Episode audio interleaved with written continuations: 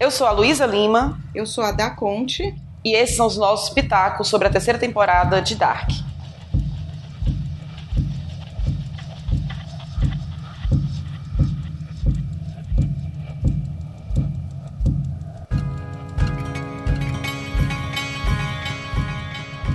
Antes da gente começar esse episódio, eu gostaria de ressaltar que nós não estamos aqui para falar tecnicamente da série, nem nos adentrar muito na parte de responder o que ficou ou não em aberto, quais são as dúvidas, ou explicar todos os pontos, né? Ficar falando direitinho sobre todas as famílias. Eu acho que já tem conteúdo demais na web para isso. Inclusive, tem muitos, muitos vídeos no YouTube perfeitos para esse tipo de informação. Aqui, realmente, como o nome fala, os nossos pitacos, o que nós, nós achamos, o que gostamos, o que não gostamos da terceira temporada de Dark, mais especificamente, mas vamos falar da série em geral e nossa experiência com a série. A gente vai dividir esse episódio em duas partes. Na primeira parte é sem spoilers da terceira temporada, mas com spoilers da primeira e da segunda. E na segunda parte a gente vai adentrar um pouquinho mais em coisas pontuais da terceira temporada, o que achamos, o que a gente pensa do final ou não, quais foram as dúvidas. Então, se você não viu a terceira temporada de Dark, só escute a primeira parte, depois você volta, escuta o resto e Coloca aí nos comentários também o que foi que você achou, se teve as mesmas dúvidas que a gente teve, se foi mais ou menos parecido ou que discordou da gente. Mas antes, Ada, o que você achou dessa temporada final da saga de Dark que a gente acompanhou? Luísa, eu gostei bastante. Eu gostei bastante do final de Dark. Eu acho que foi bem satisfatório e eu tava com muito medo. Porque primeiro as, as, expectativas estavam altas, né? Porque eu gostei pra caramba, né, da primeira e da segunda temporada. Tanto é que eu maratonei a terceira temporada no dia que saiu na Netflix. É, então, assim, mesmo com a expectativa lá em cima, eu gostei bastante do final. A gente acha que vai falar com detalhes mais para frente. Em geral, eu gostei. Eu achei que foi um final assim compatível com a série. Eu tinha na cabeça que Dark só podia ter três finais, inclusive tendo a ver com a triqueta, né? Três caminhos a seguir. Os dois primeiros eu acho que me satisfariam e o último eu tava com medo. Mas ah, a, escolha, a escolha dos roteiristas lá foi um desses finais. Talvez não fosse a que eu escolher, a que eu escolhesse, mas eu acho que foi bem bacana. Eu fiquei satisfeita com, com a escolha que eles fizeram e achei que a série fechou redondinha, respondeu muita coisa, fechou o ciclo e eu acho que foi bem legal. É, eu também achei que a série poderia ir para outros caminhos. Que bom que é escolher um caminho que agradou, me agradou também. Quando for depois eu vou querer saber de ti se as nossas ideias são mais ou menos parecidas, porque a gente já conversou muito sobre a série, mas não falamos um pouquinho né, disso, de quais seriam os, os finais que nós esperávamos. Essa série, a gente estava falando anteriormente, você me disse que quando começou a assistir não sabia de nada sobre Dark, depois você vai falar um pouquinho disso. Eu também não. Inclusive, essa semana um amigo veio falar comigo, perguntando, ele estava vendo o burburinho, né, sobre Dark e tudo, e ele veio me perguntar se valia a pena assistir. E aí ele me perguntou o que era, como era, o que é que eu poderia dizer para ele. E antes de eu falar minha opinião, eu perguntei para ele, até agora, o que você sabe sobre Dark? Ele falou, ah, eu sei que é uma série que trata de viagem no tempo, assim, assim, assim. E aí, quando ele me disse que sabia disso, aí sim, eu comecei a falar, é, realmente e tal. Porque se ele não soubesse, eu não teria dito. Porque quando eu assisti Dark, eu não sabia de nada. E descobrir a viagem no tempo foi uma grande surpresa e foi legal. Então, se alguém não soubesse disso, eu preferia também não dizer, para que a pessoa tivesse essa surpresa com toda aquela revelação, quando a gente acompanha o sumiço do Mika, e aí a gente vê que ele está em outra época, isso é muito legal de descobrir. Então, para quem não sabe, eu nem falo, porque eu acho que tem esse, esse impacto legal da série, essa surpresa legal. Para você também foi assim, não foi? É, eu acho que isso aconteceu exatamente isso comigo. Eu assisti a, a, a primeira temporada sem saber nada da série. É, me chamou a atenção porque Dark é um negócio que eu gosto. Eu achei até que era uma série meio de terror, ia ser um suspense assim mais ligado ao terror, porque aquelas florestas da uhum. Alemanha, aquela ambientação.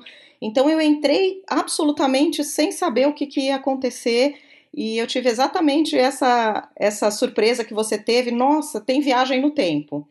Mas assim, entrou e aí eu mergulhei de cabeça. E eu acho assim, quem está ouvindo isso aqui com a gente já deve, então, a gente já falou, né, que vai falar da primeira e segunda temporadas. Eu acho que a primeira coisa é a gente ter assim aceitado que a viagem no tempo, como ela é abordada em Dark, ela é abordada de uma maneira diferente do que a gente estava acostumado em outras Uhum. obras de ficção científica. E quando você tem essa explosão de cabeças, que a viagem no tempo em Dark fala sobre um tempo não linear, alguma coisa que é cíclica, que vários tempos acontecendo simultaneamente. É estranho a gente falar nisso, mas Uhum. o conceito é meio esse, né?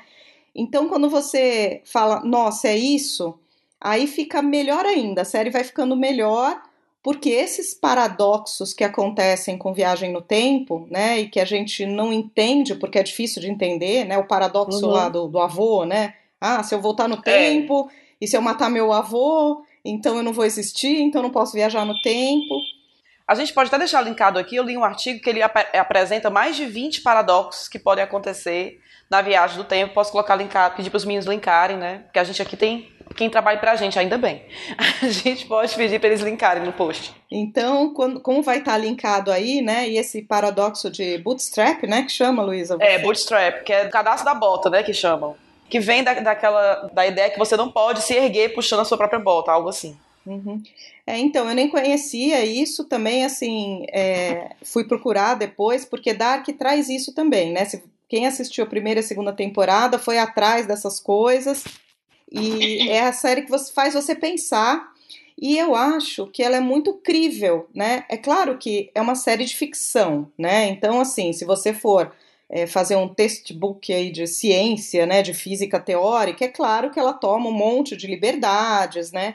É, Isso. Então, você não pode, não é uma série é, documental. de, é possível viagem no tempo. Não, ela parte de certos pressupostos, mas ela tem, assim, como base, alguns conceitos da física teórica que são possíveis. A gente já ouviu falar neles e Isso. tal.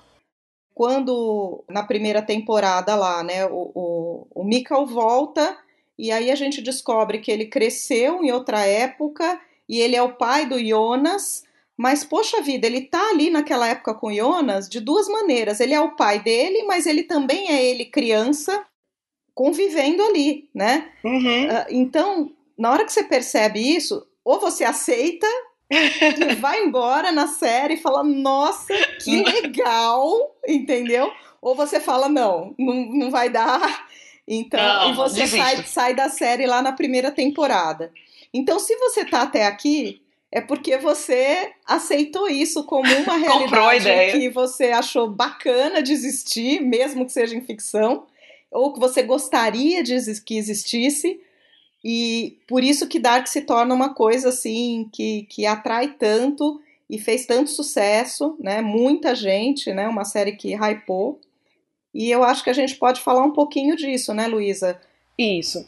Você falou aí, a gente não vai falar de partes técnicas, né? A gente não, não tem essa pretensão, mas eu acho que a gente podia falar um pouquinho da produção da série, como é que é essa série, o ambiente dela. É uma série alemã, nem todo mundo gosta de assistir série que não seja aquela padrãozinho, né? que- Inglesa, né? Americana.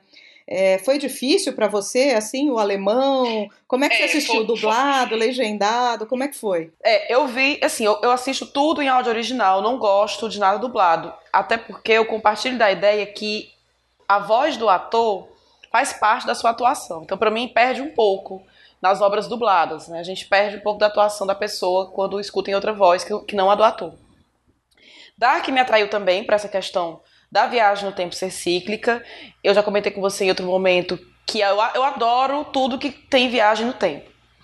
Mas eu acho que foi algo novo em Viagem no Tempo, como você mesmo já disse, né? A gente estava acostumado àquela viagem no tempo, tipo de Volta para o Futuro, que a pessoa volta e altera os acontecimentos, ainda não tinham se pensado em Viagem no Tempo, e eu era uma pessoa um pouco curiosa com Viagem no Tempo, de dizer assim, gente, não é isso não- nunca vai ser possível de acontecer, e assim, não estou dizendo que é possível que tenha uma máquina do tempo ou que tenha um vira-tempo, como a Hermione usou em Harry Potter. Não é isso que eu quero dizer. Não é possível nesse sentido, né? Mas eu digo, mesmo que tivesse uma máquina do tempo, mesmo que tivesse um jeito de voltar ao tempo, não seria possível porque essa história de quebrar o ciclo já estaria contradizendo o que foi feito, sabe? Então, para mim, isso sempre foi algo muito confuso. E ironicamente, em Dark, que é uma série difícil, assim, muita gente quase desiste de Dark na primeira temporada porque considerou difícil de acompanhar, difícil de entender. Mas, ironicamente, eu achei que foi mais fácil aceitar as consequências do tempo em Dark do que em outras obras que falam de viagem no tempo. A primeira vez que eu acho que eu vi viagem no tempo como uma coisa cíclica e não de mudar linearmente os acontecimentos foi em Harry Potter. Aquele do terceiro livro, né, Prisioneiro de Azkaban, quando eles voltam no tempo para as coisas acontecerem, eles acabam se tocando de coisas que tinham feito antes de viajarem no tempo. Né, tem uma cena, não sei se tu lembra, se tu leu ou se tu assistiu, Adá, mas tem uma cena em que a Hermione joga umas pedrinhas para tirarem eles da casa do Hagrid e já tinha acontecido antes, né? Eles sentiram as pedrinhas antes deles saberem que iam voltar no tempo. Então, já tratou de forma cíclica a questão da viagem no tempo e para mim foi super legal na época. Então Dark, obviamente, trabalhou isso de maneira mais complexa, mais densa e tem muitas outras obras. Eu trouxe Harry Potter aqui só porque é conhecida, é de mais de fácil entendimento. Então, me chamou bastante atenção quando eu percebi aquelas coisas da viagem no tempo, e nossa, quando a gente descobre que o Mikkel é o pai do Jonas, a gente quer, né? Aquela coisa bem impactante, e para mim isso foi muito, muito legal. E eu lembro que a gente gravou um Iradex, tem um Iradex sobre a primeira temporada de Dark. Foi um Iradex que a gente indicou Dark, The Sim também. É, The Sinner, desculpa. Então, na época, quando eu soube que ia gravar o Iradex podcast sobre Dark, eu fiz todo um organograma, sabe? Assim, eu fiquei muito, muito impactada com a série. E aí, para mim, ela sem alemão foi difícil no começo, mas acabou sendo coisa boa, porque eu tenho a fama de não prestar muita atenção. Se eu tô entendendo o que eu estou ouvindo, eu acabo olhando para outras coisas assim, sabe? Eu sou fico meio com a atenção dividida. E como Dark eu não entendo nada de alemão, eu tive que realmente ficar prestando muita atenção para não perder nada da legenda. E a série já é complicada. E aí eu tendo que. Em muitos momentos eu tive que pausar, voltar e observar a cena como um todo, porque eu tinha que ficar muito focado na legenda por não estar entendendo aquela língua.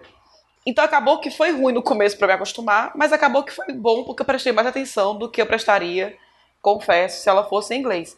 Eu acho que a Netflix, ela ajudou a gente nesse ponto de descobrir outras obras, sair um pouco do padrão americano. A Netflix me fez ver séries em espanhol que eu não via eu aprendi a gostar do espanhol assistindo obras em espanhol, mas assim, não era uma língua que eu tinha muito apreço, nem entendimento, nem nada, mas assisti algumas coisas, né, como Narcos e Chicas del Cabo, que a gente também já indicou no Iradex, enfim. Então, sem alemão foi difícil nessa parte, mas acabou que me deu uma, um gás para a série.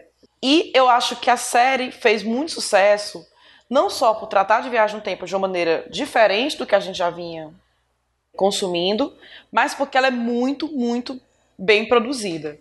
Então, sempre que rola a viagem no tempo, todas as ambientações, assim, eles estão gravando, aliás, eles estão ambientando no mesmo local. Então a gente vê as mudanças do local com o tempo.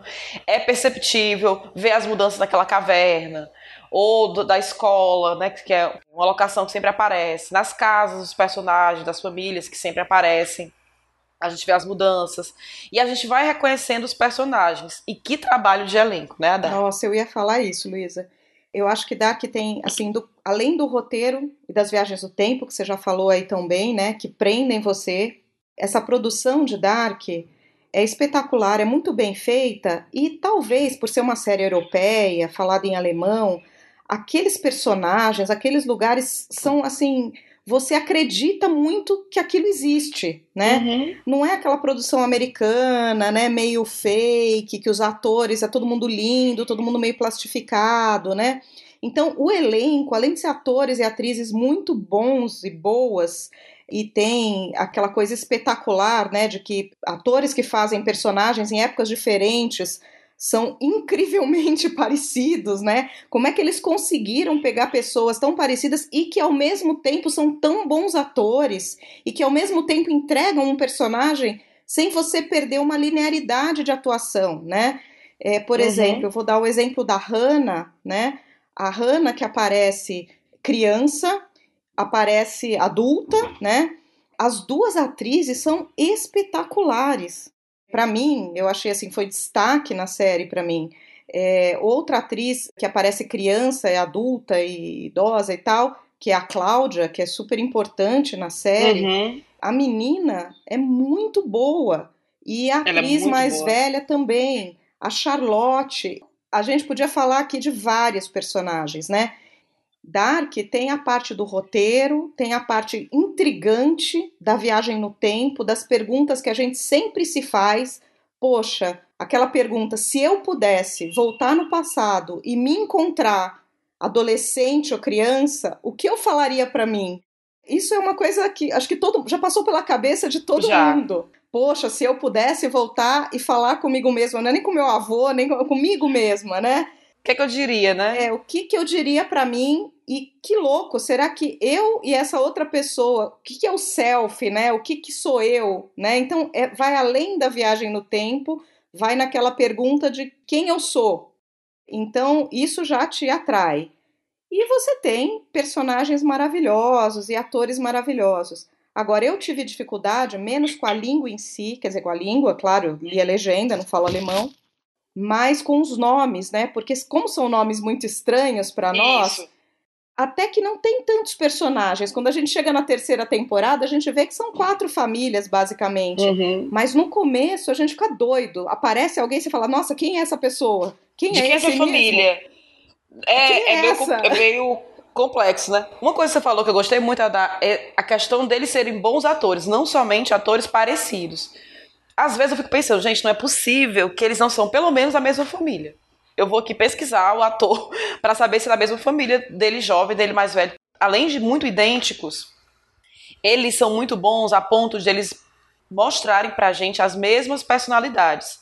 Então, por exemplo, o personagem do Uric, você vê o Uric jovem, é o mesmo jeito do Uric mais velho. Vou ver se eu me faço entender aqui. É a mesma personalidade amadurecida. Então, assim, quando você olha para a Catarina jovem, por exemplo, porque a Catarina, quando ela é adulta, ela é diretora da escola, ela é mãe. Quando ela é jovem, ela é toda mais assim, mais uma jovem rebelde, namora o Uric e tal e tal. Você compra que é a mesma pessoa que amadureceu. É, é muito bem feito isso, né? Porque não é só ter a mesma personalidade. É a mesma personalidade de alguém que com o tempo mudou que casou, que agora ela não é mais aquela jovem que era repreendida na escola, ela agora comanda a escola. Eles tiveram esse trabalho e isso foi muito importante, de não colocar atores não só esteticamente parecidos, mas assim, olhares. A Hannah, que você tanto falou, aquela menina, quando focava no olhar dela, ela olhando já para o relacionamento da Catarina com o Uric, jovem, com aquela inveja, né? Que a Hannah é aquela personagem invejosa, que ela quer muito, né, infeliz, sei lá, e quer aquela outra felicidade é o mesmo olhar da Hannah, mais velha, que olha já o casal amadurecido e tudo mais. Eu achei isso muito, muito bom. Outra coisa que me agradou, você também comentou, que não é aquela coisa plástica. Assim, eu estava comentando com o Caio que a gente não pode nem dizer que aquelas pessoas são pessoas normais, entre aspas, no sentido de não muito bonitas, porque eu também não sei o padrão de beleza alemão para dizer que tal pessoa não está no padrão, né? Vai que são muito bonitos para aquele padrão. Mas são pessoas que não estão ali totalmente maquiadas. Você não vê as mulheres maquiadas como personagens de série americana, por exemplo. Que tá sempre muito, que acorda com aquela cara plástica, né? O cabelo muito bem escovado. Não. Você vê a Marta, por exemplo, jovem. É uma adolescente que sai de cabelo solto, aqueles jeans largados, sem maquiagem, né? Então, esse cuidado me deixou muito feliz com a série. Eu achei que foi um acerto. Eu olho para aquelas pessoas e acredito que existe aquela comunidade, que tem aquelas pessoas que se gostam ou não, aqueles jovens que se paqueram ou não, o lance da escola, as roupas. Eu achei a caracterização dos anos 80 excelente. Eu me encantei. Olha, eu que vivi os anos 80, eu vivi os anos 80 adolescente. Eu, eu sou da, eu da geração do, do Yurek e da Catarina adultos, né? Dos pais dos adolescentes. Então, assim, nossa, eu comprei muito esses personagens, né? E quando a gente fala do não plastificado, eu nem tô falando de bonito ou feio. Mas assim, você acha que, ó, se você for no, na, na, reunião de escola, ou se você for na casa de uma amiga ter uma festinha da, da você vai encontrar pessoas assim, com aquelas caras Isso. assim, né? Claro que são europeus, né? Então tem um padrão meio uhum. europeu, mas assim, você acredita muito nisso. E isso te faz comprar as coisas absurdas que vão acontecendo e que você vai entrando no sci-fi, na coisa da física teórica, na coisa dos paradoxos, porque você já está ali totalmente imerso ali na Vinden, que é a cidadezinha uhum. lá, Então, assim, é uma série que te traz para dentro. Se você entrou, você não consegue mais sair dali e vai ter os explode-cabeças durante a série quando você vai descobrindo as coisas que vão acontecendo por conta das viagens no tempo, do, do vai e volta de personagens e personagens novos que vão aparecendo e personagens que são intrigantes. Quem é esse cara? Quem é esse Noah? Quem é o marido da Agnes? Quem é o pai da Regina? Então você vai se perguntando isso e vai tentando montar o quebra-cabeça e ele, o Dark vai te dando as pecinhas. Algumas pecinhas encaixam, outras você não consegue encaixar e a série vai te levando e te deixa lá no, naquele cliffhanger total da, do, do finalzinho da segunda temporada, né? Então Uma eu coisa esperei bacana. muito essa terceira temporada. Eu gostei assim. muito, gostei muito. Uma coisa legal também de apontar é assim, muitas pessoas é, falam que não conseguiram se conectar a Dark no começo porque não simpatizaram com os personagens. Isso é uma coisa legal de falar porque realmente aquelas pessoas são pessoas bem frias. E aí fica difícil pra gente mas são frias pra gente, né? Porque o brasileiro, nós aqui, os latinos, nós somos mais, sei lá, calorosos, amorosos. A gente fica com aquela imagem que aquelas pessoas são frias. Mas assim, isso não me incomodou de maneira alguma. Eu acho isso, isso foi coisa que eu aí, ouvi. Isso aí é um viés do Nordeste, viu? pode ser, pode ser. A gente, como sudestinos, talvez não, não seja tão é, distante é, desse padrãozinho aí, né? É, eu ouvi muito. Ai, fulano é muito antipático. Eu não senti isso. Eu senti, claro, alguma estranheza de algumas coisas que não uhum. são assim culturalmente muito próximas da gente, né? A gente vai falar do banho do Jonas, claro, que o povo não claro. toma banho, né? Ninguém toma banho Sim. nessa série. Quando eles acordam pra ir pra escola, que eles acordam, sai da cama, já veste a calça e vai pra escola, eu fico, gente, não. Nem, nem dente, acho que eles escovam banho. assim, né? E depois é. a gente vai falar nisso, mas assim, a temporada vai passando, ninguém toma banho. E tem algumas estranhezas. Mas assim, eu particularmente me conectei com várias personagens, assim, não que seja parecido ou diferente, mas assim, são pessoas que eu comprei como pessoas que existem, sim, sabe? Sim, é, isso para mim não foi também uma questão, mas eu ouvi muita gente que todo mundo fala, eles são muito antipáticos, eu não vou com cara de ninguém, e por isso eu não torço para ninguém. E eu acho que a gente tem que ter uma certa simpatia ou empatia pelos personagens pra gente poder torcer. É muito ruim quando a gente, ah, pra mim tanto faz o que acontece com essa pessoa, porque eu não me conectei, não gostei. Eu, gravei com os meninos do Nicolas semana passada de um filme em que eu detestei os personagens. Assim, eu achei que eles estavam tendo atitudes erradas. Aí eu, ah, gente, teve uma hora que eu me desinteressei pelo que ia acontecer, porque eu não torcia por eles. E Dark, é, muita gente me falou isso. Só que eu acho que quem pensa isso no comecinho e abandonou a série por causa disso, eu digo, se force um pouquinho, porque a gente vai gostando daqueles personagens, a gente vai entendendo tem personagens que eu detesto, e a gente vai falar sobre eles daqui a pouco, mas tem personagens que eu realmente torci. Então, eu fiquei, quando a gente tem na primeira temporada o desaparecimento do Mikkel, e aí você vê a Catarina como mãe, sofrendo porque perdeu o filho. E lá, quando ele volta para os anos 80, que ele conhece aquela, a enfermeira que vai ser a mãe dele naquela nova época, então a gente fica até com pena também da outra mãe. Eu me importei com os personagens a esse ponto de torcer por eles também. Não foi algo que eu, me incomodou. Assim, a minha experiência, o meu pitaco aí foi que eu, assim, quando eu comecei a entender os personagens, porque tem aquela coisa do estranhamento inicial que a gente já falou, né? Isso. né? Muito personagem com os nomes, eu não lembrava. Mas a partir do momento que, ah, agora eu sei quem é a Catarina, agora eu sei quem é o Uric, agora eu sei quem é a Hannah. Mesmo os personagens que você não gosta, mas é aquela conexão que você faz com o vilão, né? E também não são super vilões, não tem, assim, mas assim, eu me importava com a maioria, até com os adolescentes, né? Porque às vezes você fala, ai meu Deus, adolescentes, adolescentando, né? Mas assim, eu me importei com todos os personagens, inclusive com o parzinho do Jonas e a Marta, que são importantes, mas uhum. todos eles, assim, a Cláudia, desde o começo, é uma personagem que eu me conectei, é, eu também, gostei o, o, o Uric, né? Porque claramente, né? Ele é um personagem que sofre muito ali na primeira temporada. Então, os pais do menino desaparecido, né? Boy lixo e o Então, é. Então, assim, mesmo ele sendo super boy lixo, você acaba, assim, tendo uma empatia com a história é dele, é, né? É, até com a Hannah, né? Que você, nem que seja com a raiva, você fala, pô, minha filha, pelo amor de Deus, né? Vai viver sua vida, né? Mas assim, você, pelo menos eu consegui. Eu até entendo, né, que não são personagens super simpáticos, né? Nesse sentido mais talvez calorosos, mas eu não sei, algumas pessoas aqui diferente disso que você ouviu, eu ouvi algumas pessoas falar, ah, não, é, é muito difícil de entender e aí é difícil, você tem que ficar prestando muita atenção. E isso realmente é uma questão de Dark. Primeiro por, é. pela língua que a gente já falou, é, se não tiver outro jeito, assista dublado. Eu concordo é. com você que a gente perde a atuação e como a gente tem boas atuações, eu, eu acho estranho ter que ouvir dublado. Mas se for o jeito, né, para vocês, é, pessoas que não, não conseguem se concentrar muito na história e tal, tenta no dublado para ver se você entende a história como um todo e, e seja feliz, entendeu? Para tentar aproveitar a história. Então vamos falar aqui rapidinho. Na primeira temporada a gente tem a apresentação do que realmente Dark se trata, que fala da viagem no tempo, e aí já na metade da temporada, eu acredito, a gente descobre a, a verdadeira história do Mikkel, que é o pai do Jonas, e que acho que a gente descobre isso, não chega no final, não, a gente descobre lá na metade da primeira temporada, né?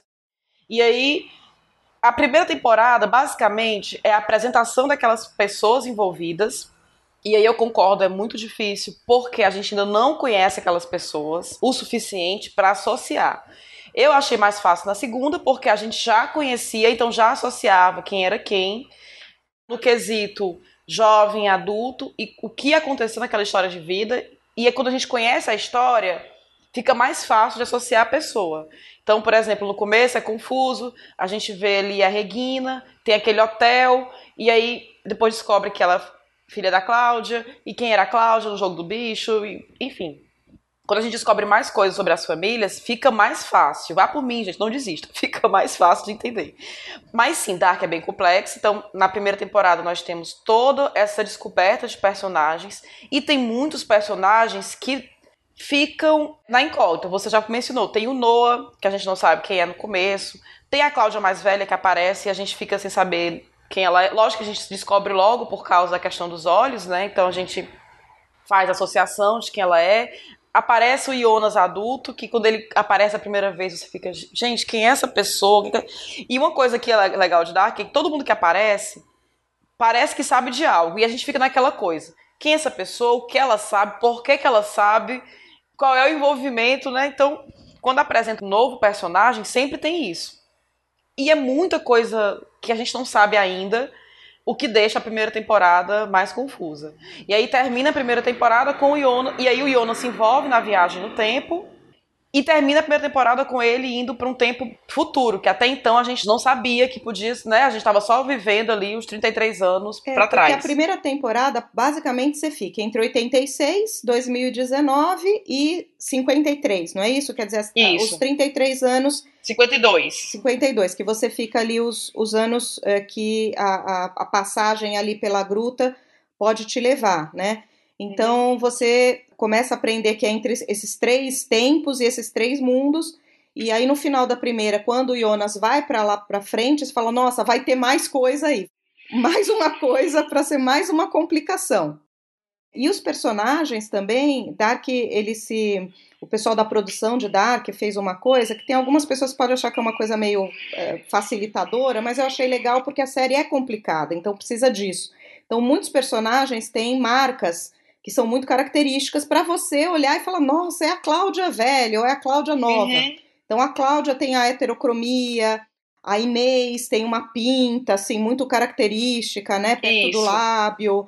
Tem personagens que têm cicatrizes, personagens que alguns você não sabe. O próprio Jonas né, não tem essa característica, e eu acho que eles fizeram de propósito, exatamente para você não descobrir tão fácil. Isso. E outros, logo que ele aparece, você já sabe quem é, porque são características, né? O Helger, é, ele é todo, né? Tem, a, tem um machucado que a gente descobre, né? Na segunda temporada que foi Yuri que provocou, né? Horrível essa cena. Para mim, talvez uma das piores de Dark. Não, é na, não, na primeira. É, como é, é que, um, que um, homem, né? Por mais que você entenda as motivações dele, do, do desespero, né? De querer matar o cara para não roubar o filho dele, mas assim, é um homem adulto dando uma pedrada uma criança, na cara forte. de uma criança. Essa, eu achei essa cena aí, nossa, eu achei, falei, o Uri ser boy lixo ou não, cara, foi em décima opção, porque assim. e mesmo assim, eu fui com o Uri que até o final e toda né, a, a narrativa dele para mim foi interessante. Mesmo uhum. o cara dando pedrada, né, numa criança e tal, eu consegui Complexo. ultrapassar isso. Então, eu acho que é isso. E a segunda temporada ela já abre outras questões, né? Começa a ser mais complexa por um lado, mas por outro você já está mais acostumada com aqueles personagens, já sentiu o que, que é Dark.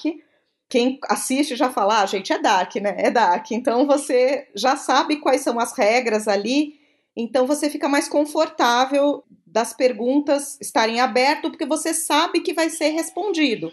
Uhum. E algumas são respondidas na própria segunda temporada, e aí nós vamos chegar na terceira, né? Que, que aí... Na segunda a gente tem o envolvimento de uma pessoa de fora que chega para formar uma força-tarefa, né? Sobre os desaparecimentos de Dark. E aí eu revi a segunda temporada antes de ver a terceira, antes de lançar a terceira. Eu fiz isso na segunda, eu revi a primeira para assistir a segunda e agora revi a segunda para assistir a terceira. Então ela tá mais fresquinha na minha cabeça do que a primeira. E aí na segunda a gente vê toda a trajetória do Jonas ainda, ele no futuro, tentando. E o que é interessante a gente pensar é que, assim, pra gente, passou-se pouco tempo, assim, teoricamente, né? Tínhamos a primeira, a segunda a terceira. Mas aquelas pessoas envolvidas passaram anos naquele, naquela linha do tempo complexa, tentando resolver as coisas. O próprio Jonas, ele viaja, ele passa, sei lá, três anos no futuro, três, quatro anos no futuro, tentando encontrar um jeito, né, de, de, poder ajudar e voltar as coisas e tal. E aí também tem a questão do próprio Uric, que ele passa 33 anos preso por causa dos crimes, né, dois que ele nem cometeu. É muito foda, né, digamos assim, pensar naquele personagem preso numa época que não era dele, e preso literalmente pelo crime que ele não cometeu, e perdido o filho, perdido a família, perdido tudo, e esse cara sofre. Olha, ele sofre na segunda temporada que os adolescentes viajam no tempo, né, que o Bartosz ele mostra para os outros pros colegas que tudo que está acontecendo na viagem no tempo. E eu acho que Dark se facilitaria se as pessoas não mentissem, porque todo mundo mente. Tá todo mundo escondendo alguma coisa e isso faz com que tudo piore no fim das contas, né? Fica aí essa lição para a vida, viu, gente? Não vamos mentir. É, eu, eu acho assim, se você tá ouvindo aí e não assistiu ainda a terceira, vai parar aí antes da parte de spoilers, super recomendável rever a primeira e a segunda, porque Sim. Dark é uma coisa única, né? Então, se você não lembra de coisas da primeira e da segunda, algumas coisas da terceira parecem soltas, mas quando você volta lá na primeira e na segunda, você vai entender, né? A segunda é a mesma coisa. A segunda temporada, quando você revê a primeira, algumas pontas se fecham. Então é isso, né? A segunda temporada apresenta novos personagens, mas ela está conectada lá com a primeira. E é isso, você tem que entender essa jornada aí do, dos personagens, o sofrimento deles nesse looping temporal, que a gente tá vendo recortezinhos, mas eles estão vivendo naquela época. O Michael, é. ele viveu, ele foi criança para uma época e viveu convivendo na mesma época que ele sabia que os pais deles eram adolescentes, né? E a gente tem que entender ali na segunda temporada qual é o psicológico desse cara, o que, que ele deixou para trás em forma de trauma e por que, que ele teve aquele déjà vu quando ele olhou a, a, a jaqueta, a famigerada jaqueta amarela, né? Amarela. Que tem todos os Instagrams aí, né? Quando ele vê a, a jaqueta do filho, é, não é que ele esqueceu totalmente, né? Mas ele era uma criança, algumas coisas ele não lembrava desse contato uhum. com o uhum. filho quando ele era criança. Para mim, uma das cenas mais que eu ficava assim, gente, mas como é que esse cara não lembra que ele encontrou isso, o filho dele? Isso é uma questão muito grande de Dark. Muitas pessoas, alguns fóruns que eu acompanhei, as pessoas falam isso.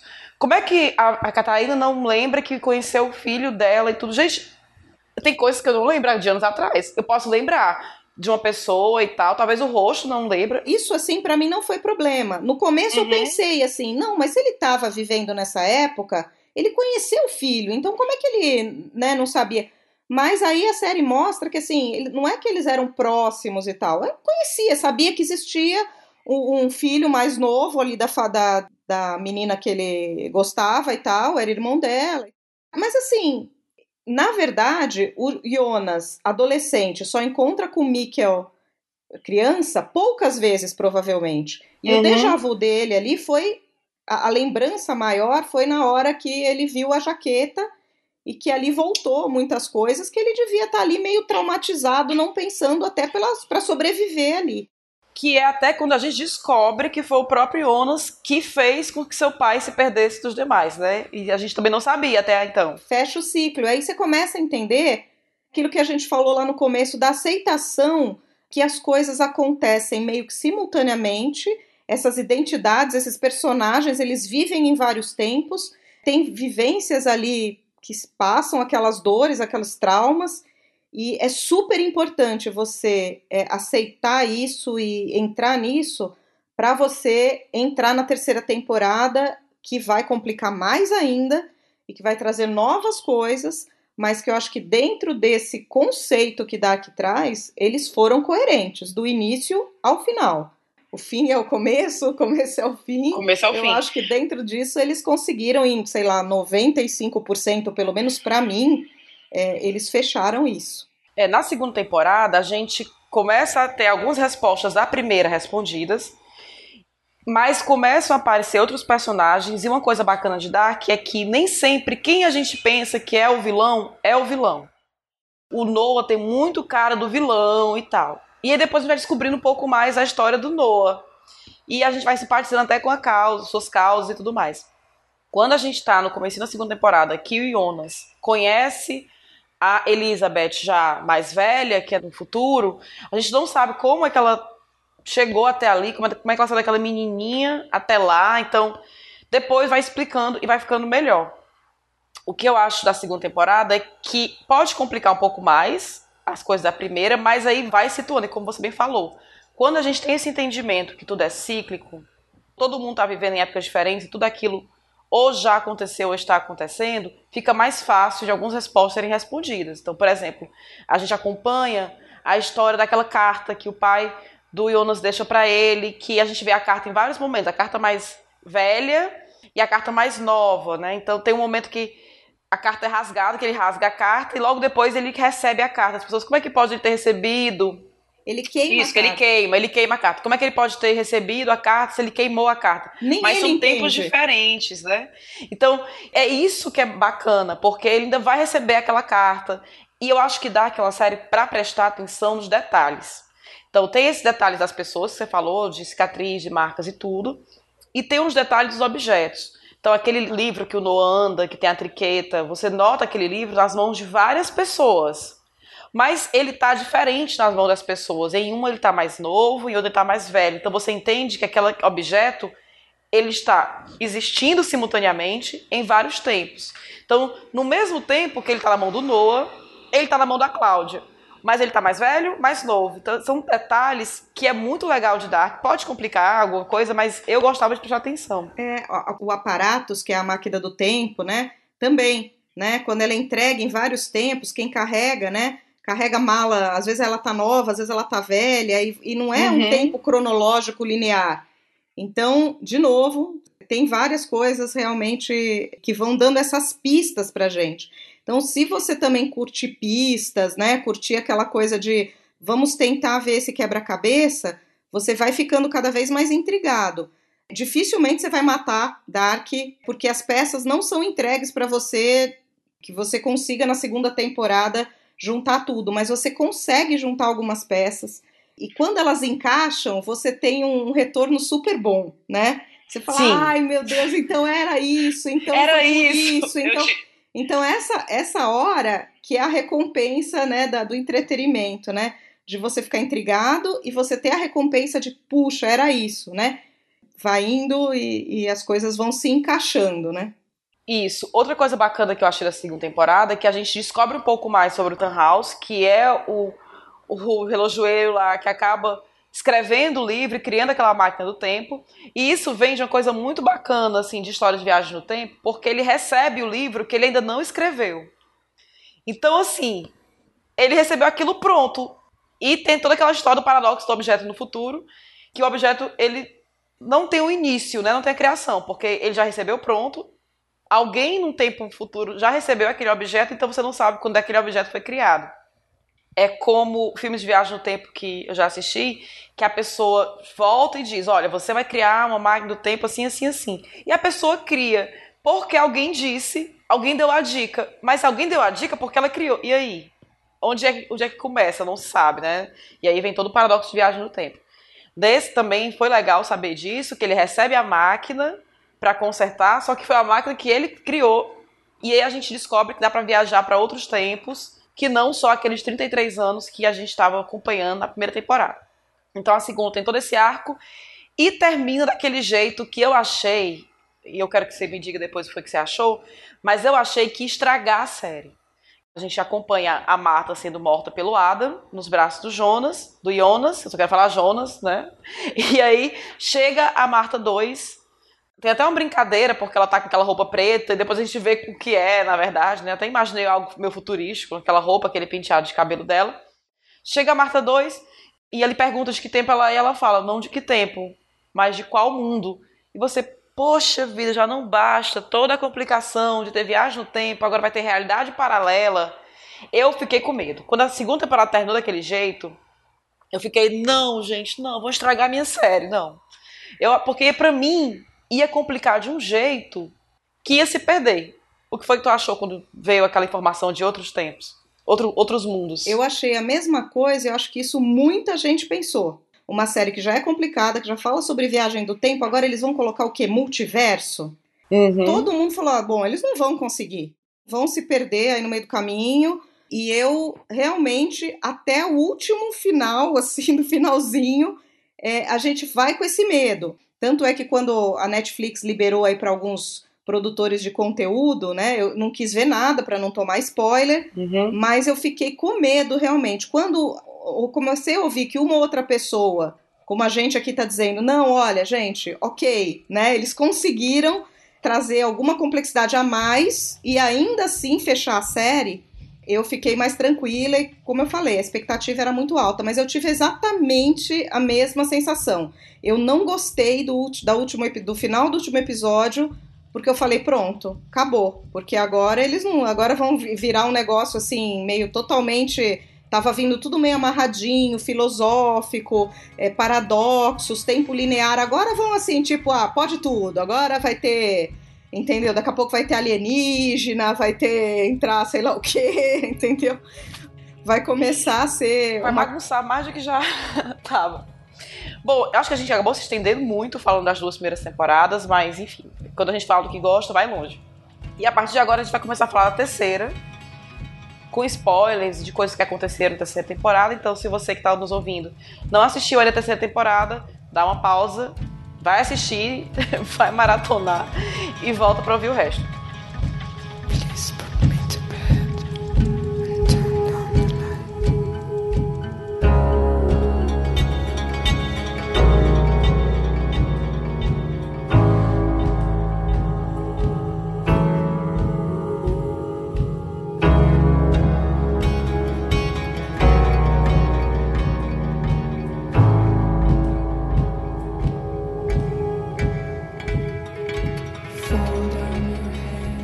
Pode começar a falar da terceira temporada de Dark.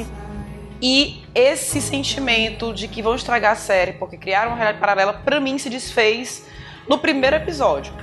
Assim, eu, eu ouvi algumas pessoas comentando que acharam o primeiro episódio muito complicado e que demoraram a entender. Eu não achei complicado. Eu tenho alguns ressalvos que aconteceu, mas eu não achei complicado. E surpreendentemente, a terceira temporada para mim foi a mais fácil de entender das duas primeiras. Eu também. Eu achei muito mais fácil por vários motivos. Um, porque a gente já estava acostumado, já vinha aí de duas temporadas, então a gente teve tempo para pensar sobre aquelas pessoas, personagens e tal. E segunda coisa, porque a série estava explicando mais. Então, como a primeira temporada é mais para prender a gente, então solta os mistérios, eu acho que a terceira eles estavam dando explicações assim mais fáceis, não de cara, né? As coisas iam acontecendo à medida que os episódios iam passando mas não demoravam tanto para acontecer. Então, na primeira demorou muito para a gente entender algumas coisas, e a terceira eles foram colocando, até porque era a última temporada, a gente já sabia onde vinham aquelas pessoas. Eu acho muito importante, antes de ver a terceira, você ver vídeos que tem resumo da segunda. Eu indico muitos vídeos da Carol Moreira no YouTube, porque ela explicou muito, muito bem tudo de Dark eles falam de onde estavam os personagens. Então é bom saber onde é que todo mundo estava antes de começar, né? Então a gente viu, por exemplo, que a Hannah tinha ido para os anos 50 e tinha decidido ficar por lá. A gente sabe que o Jonas foi com a Marta 2 para outro canto. A gente viu que o Jonas adulto levou o Bartosz, o Magnus e a Francisca para outro lugar em outro tempo. Então a gente não sabia para onde, mas sabe que isso aconteceu, né? Sabe que teve apocalipse, sabe que alguns personagens se salvaram porque foi lá pro bunker e sabe quais foram os personagens que se salvaram, né, digamos assim. Ou seja, a gente se situa um pouquinho na segunda temporada, no final, onde cada peça estava. Né? Então a gente sabe que a Charlotte estava na usina, encontrando com a sua filha já no futuro, né, com a Elizabeth no futuro, que é a filha, que é a mãe, né? tem, tem um meme muito engraçado na internet que é assim, né? A menina que eu gosto, a mãe dela, não sei o quê. Aí tem um que é várias vezes a Charlotte e a, e a Elizabeth. E também a gente tem o lance do não saber o que aconteceu ficou no ar o mistério envolvendo o Alexander, que para mim foi uma coisa negativa, a gente vai falar disso na, né, na terceira temporada. Enfim, então tem essa situação dos personagens e o primeiro episódio a gente começa acompanhando o que aconteceu com alguns personagens. Logo, o personagem do Jonas, que é a gente acompanha a Marta levando ele para outro mundo e a gente vê uma realidade paralela em que a gente descobre que naquela realidade o Jonas não existe. Então algo aconteceu né, para o Jonas não existir naquela realidade. E para mim não foi difícil comprar essa ideia. É, para mim, eu acho também assim que Dark, apesar de que nos primeiros, talvez três episódios, parece que continua complicando, porque traz coisas novas que não tinha na série, que é o, o outro mundo, né, que a gente não tinha visto uhum. até então, que a gente não sabia, né? Parece assim que em vez de explicar tá complicando mais, mas eu não tenho, não tive essa visão totalmente assim. Eu acho que realmente, na hora que eles complicam, eles já estão explicando. Então, quando Isso. você vai no primeiro episódio, junto com o Jonas, para aquele mundo 2, a gente vai no, nos olhos dele. Então, a gente está vendo que é um mundo que parece realmente ser um mundo espelhado, literalmente, que a gente vê Isso. coisas parecidas mas que não são exatamente iguais. Isso, inclusive, é algo que nos ajuda a entender em que mundo estamos. Então, ficou fácil. O fato de ser espelhado ficou fácil, porque, assim, se um personagem tem uma cicatriz no lado esquerdo, no mundo 2, essa cicatriz vai estar no lado direito e vice-versa. É a casa do Jonas, por exemplo, né? A escada é de um lado no mundo 1, um, mundo que a gente estava acostumado, no mundo 2 a escada é para outro lado. Isso foi uma grande sacada da série porque facilitou a gente perceber em que mundo estava. É, eles fizeram algumas coisas até bem assim explicadinhas, até no começo, às vezes, na hora que eles colocam, eu tô em tal lugar, em tal época, é, é a data vem espelhada, né? isso. A data a legenda é espelhada, vem espelhada. E, e, como você falou, a cama do Jonas. Então, assim, é, fica fácil de você saber onde você tá. Então, eles entenderam que a série é complicada demais para eles ainda esperarem que a audiência tenha que adivinhar onde é que uhum. está. Então ela, ela, te põe direitinho onde você está, então fica mais confortável. E assim, eu acho assim, no primeiro e segundo episódio já ficou muito claro que existe um mundo que ele é espelhado, porém que ele não é exatamente igual, mas que alguns grandes acontecimentos vão existir, como o apocalipse, né, que a Marta até já tinha falado, nesse mundo uhum. também acontece, e nós estamos tentando evitar o apocalipse exatamente como você está no seu mundo. E por outro lado, a grande diferença é que o Michael nunca voltou nesse mundo 2, então o Jonas não existe. Isso também fica bem assim claro pela Marta tá vestida com o casaco dele, e tem umas cenas que são é, bem espelhadas, a gente só fala essa palavra, mas é isso, com a, a, primeira, o primeiro episódio da primeira temporada, né? Ele andando de bicicleta, no mundo 2 é ela andando de bicicleta. Então já começa a, a, ser muito claro que a Marta vai representar algumas coisas ali do Jonas, né? Algumas coisas não ficam claras para mim, tipo a gravidez da Hannah, porque nesse mundo 2 o, o Yuri está separado da Catarina, a Hannah nesse mundo aí conseguiu o, o casar, né, ou ficar com o Jonas, mas conseguiu em termos. Urik. é, mas, ao mesmo tempo, ela conseguiu, entre aspas, porque ele trai ela nesse mundo, assim como ele traía a Catarina no mundo 1. Então também você começa a ver, olha, é um mundo diferente, onde alguns personagens têm algumas coisas que aconteceram com eles é diferente, mas a base é a mesma o, o Urik é boy lixo no mundo 1 um e no mundo 2. A Hannah é uma pessoa amargurada, né, e invejosa no mundo 1 um e no mundo 2. Então, assim, algum, a gente começa. Isso é já no primeiro e no segundo episódio. Então, para uhum, mim, isso foi isso. fácil de pegar. E foi quando eu relaxei também. Falei, ó, beleza. Eles não vão, assim, perder totalmente a mão, não, do, dos episódios, né? Tem muita cena da, nesses primeiros episódios que homenageiam a primeira temporada da série. Que é como se a gente estivesse conhecendo de novo Videm pela perspectiva do mundo 2, né? Tem, como você falou, alguns da cena do casaco amarelo, da bicicleta que é a Marta e não Jonas.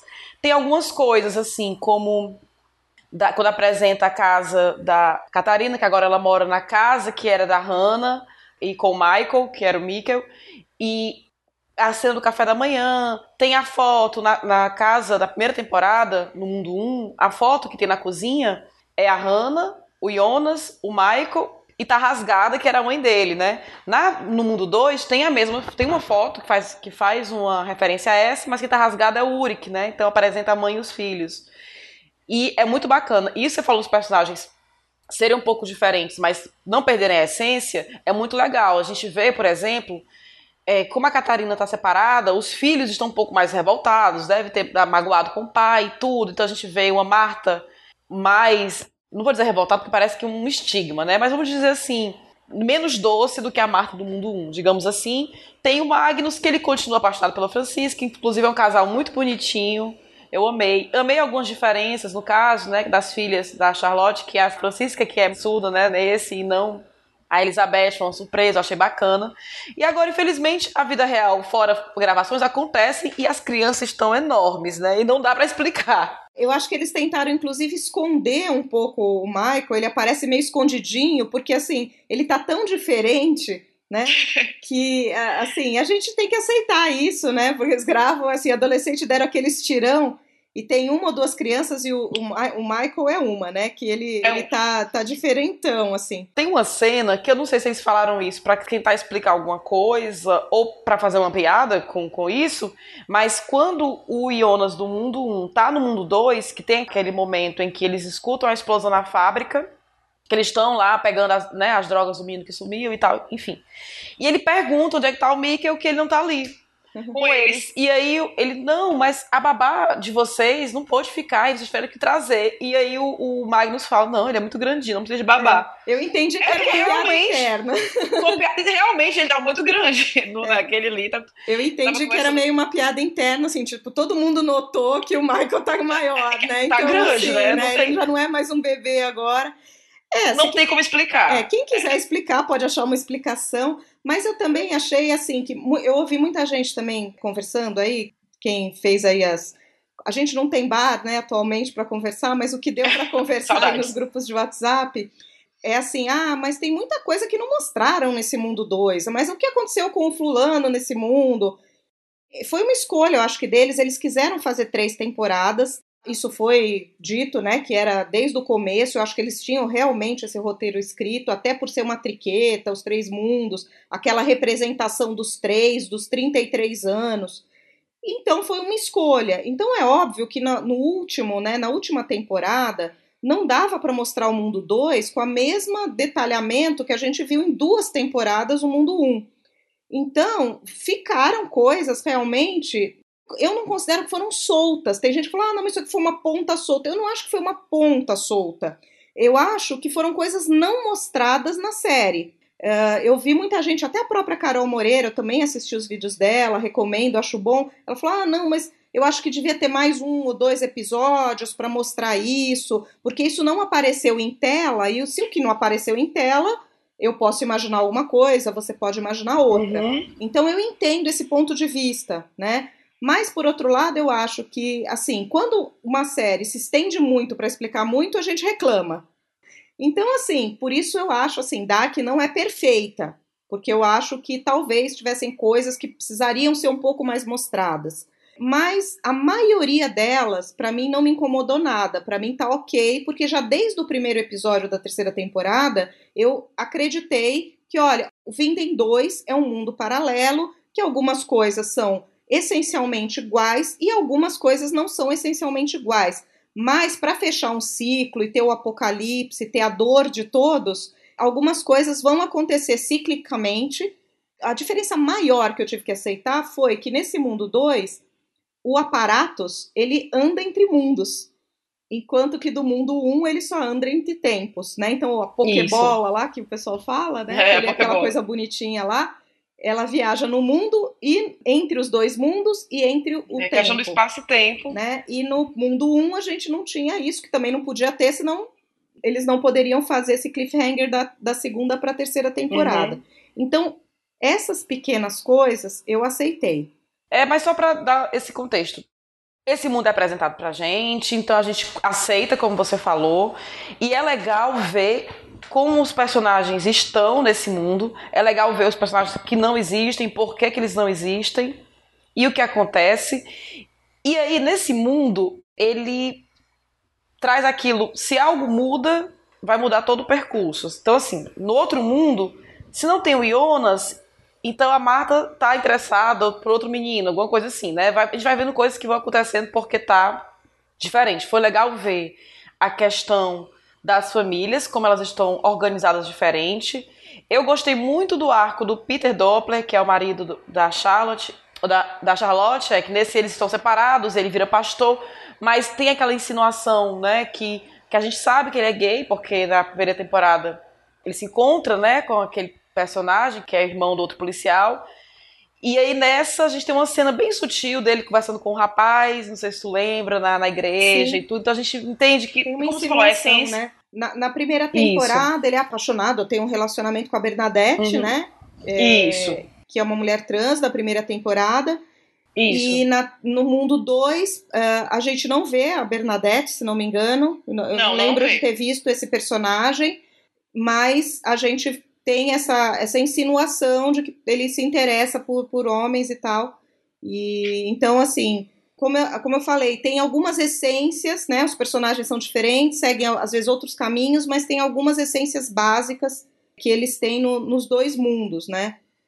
Eu só não engoli, por exemplo, assim, coisas desse arco, assim, quem é ele, né? Porque fica implícito na série que ele realmente é filho do Helg, né? E ele chega na cidade, né? Ele chega em Vinden, adolescente. Inclusive, assim que eu vi, eu falei, é o Peter, antes de ele se apresentar, porque é incrivelmente dele, parecido. Sabe, né? Esse é, ele é filho dele, né? Na vida real. É, é, o único, que, é o único ator que é parente. Ele é filho do Peter adulto, né? Mas eu assim, o Helg, ele é uma personagem que ele tem algum problema. Ele tem um problema de contato social, ele parece alguma coisa assim eu não sei o diagnóstico, nem vou falar aqui para não falar bobagem, né? Uhum. Mas claramente ele é uma pessoa com dificuldade de relacionamento. A gente vê isso com o relacionamento dele com a Cláudia, né? Que ele parece ser muito apaixonado pela Cláudia, mas não, não consegue. Então, assim, é estranho a gente pensar que o Helg teve uma vida fora de Vinden, teve um filho, e esse filho foi parar ali e é o Peter. Eu achei que eles iam responder aquilo de uma outra forma. Eu achei ou que o Peter era um viajante no tempo que tinha ido lá para ficar com o Helg, ou que ia ser algum tipo de adoção, alguma coisa assim, o Helg achou ele, resolveu dar a guarita. É, uhum. essa coisa do Helg ter um filho que ele não abandonou, digamos assim, e de repente apareceu, eu achei meio, como vocês falam aí, meio paia, sabe? É, esse foi um pontinho da série que eu não, não gostei desse dessa amarração. Mas assim, tipo assim, eu não gostei. Eles deram uma explicação, eu não gostei, paciência, como diria a Livinha, né? Como é, gostou, bate palma, não gostou, paciência, é não gostou, né? Que não gostou, paciência. então foi isso, né? E aí teve também a história que já era uma teoria dos fãs de Dark, da história do Adão e Eva. Como existia o Adão, tinha que ter a Eva, e aí a gente entende que os dois mundos, no mundo um, tem o Adam, que é o Jonas, que a gente já descobre isso logo na segunda temporada, se eu não me engano. E aí tem no mundo 2, a Eva, que a gente descobre que é a Marta mais velha, mais idosa. E aí faz a gente pensar. Tem personagem que a gente vê jovem, adulto e idoso. Tem personagem que a gente não vê idoso. Então a gente já fica pensando, essa pessoa morreu em algum momento, porque não apareceu ainda idoso, né? A gente, por exemplo, não tinha visto a Hannah idosa, e a gente descobre por quê nessa temporada. A gente não tinha visto a Catarina idosa. E a gente descobre também por quê. Que legal! Essa história da Catarina foi uma das que melhores legal. finais, né? Primeiro que tem a ver com a história quem não prestou atenção lá, tem, por isso que tem que voltar, né? Que eles contam a história da mulher que morreu ali no lago, né? Os próprios, a filha, o Bartosz está contando para a filha dela, né? Sobre uma mulher que uhum. desapareceu. E no final é a Catarina, morta pela própria mãe em 1986. Nossa, esse. Então, assim, da mesma maneira que o Peter, para mim, não gostei, algumas soluções eu achei sensacionais. E, essa final da Catarina, tristíssimo, mas Tristíssimo. Muito pra sofrer, gente. Aliás, o final da, do Uric e da Catarina, o Uric, né, esperando por ela, né? Depois de 33, você fala, nossa senhora, agora esse homem vai ter uma redençãozinha que seja. E aí ela morre, ele vai ficar esperando por ela o resto da vida dele lá, né? E ela morre morta pela própria mãe. Pela Caramba. própria mãe. É, essa hora eu, olha, aplaudi Dark, assim, teve algumas foi. horas que eu aplaudi Dark, essa foi, foi E foi um arco muito legal, porque tudo começou com a Marta achando a medalhinha com Jonas na, ali na, na, na, perto do lago. E a Marta já sabia do que se tratava a medalhinha, né? Ela fala que é o padroeiro dos viajantes e tudo. E a gente entende por que a Marta já sabia. Porque a mãe dela sabia, porque a avó dela tinha, então. Foi bem fechadinho, tem... né? Eles Foi bem fechadinho. Perfeitamente. E você entende a mãe dela, por que, que ela é aquela. Não é assim, não é justificável, né, gente? E tal. Uhum. Mas assim, ela é aquela pessoa que foi fazer um aborto quase criança, né? Você ouve... a gente não sabe, mas assim, dá a entender que foi de uma violência, fruto de uma violência, digamos uma, assim, uma né? criança, né? praticamente, aparece uma hum. menina, e ela fala da mãe, que a mãe falava para ela que quem, né, os abortos, os, os filhos abortados iam pro inferno. Então, assim, em uma, uma cena, uma caixa de diálogo, a gente entende aquela mulher totalmente pirada, por isso que ela viu a Catarina, lembrou daquela filha, que nem era a Catarina, né? Mas que provavelmente era uhum. aquele bebê. Então, assim, esse arco da Hannah e do Uric, tanto no mundo 1 quanto no mundo 2, as passagens, para mim, olha, perfeito, fechou assim muito, muito bem. O arco da Hannah também eu achei é, extremamente, é, assim, tudo a ver com a história dela. Só não entendi bem, ficou meio solto, né? Você entendeu, Luísa? que ela, no mundo 2, ela estava grávida do Urek. Dá a entender Isso. que ela estava grávida do Urek. Aí a Eva, né, Marta Eva, manda uh, o Tinder, né, o Tinderman, né, como é que é o nome dele? O é. Egon, né? Egon. É, pra volta para falar assim, olha, vai lá é, para que você garanta a sua descendência. Então você entende que ele vai ter que levar a Hannah para algum lugar para ter um filho com ela para ser a Silja, né? Uhum. Então, assim, só que eu achei estranho ele chegar lá, ela tá grávida, perdendo o neném, provavelmente. Sim. Eu achei estranho ter posto aquela barriga nela. Para mim, não precisava. Não precisava, a gente não sabe o que aconteceu ali, porque para mim a Silja é um personagem do mundo 1, do mundo do Adam, que ela teve com o Egon e pronto, assim, não, não precisava daquele arco ali deles dois no, no mundo 2. Pra mim. É, aquele eu não entendi bem, realmente. Não entendi, pra mim ela morreu na. na, na... Porque logo após aquela cena teve a catástrofe, né? Uhum. Ah, não, Apocalipse, que... tá.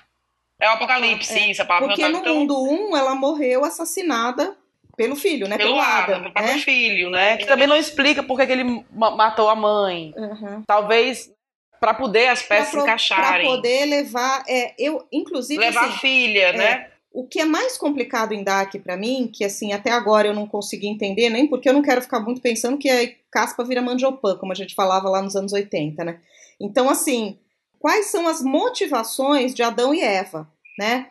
Em geral a gente entende, é, o, o Adam a princípio ele quer destruir o ciclo mas, no meio do caminho, ele quer manter o ciclo. Então, assim, ele quer manter até achar qual é a origem daquilo tudo para ele poder atuar nessa origem.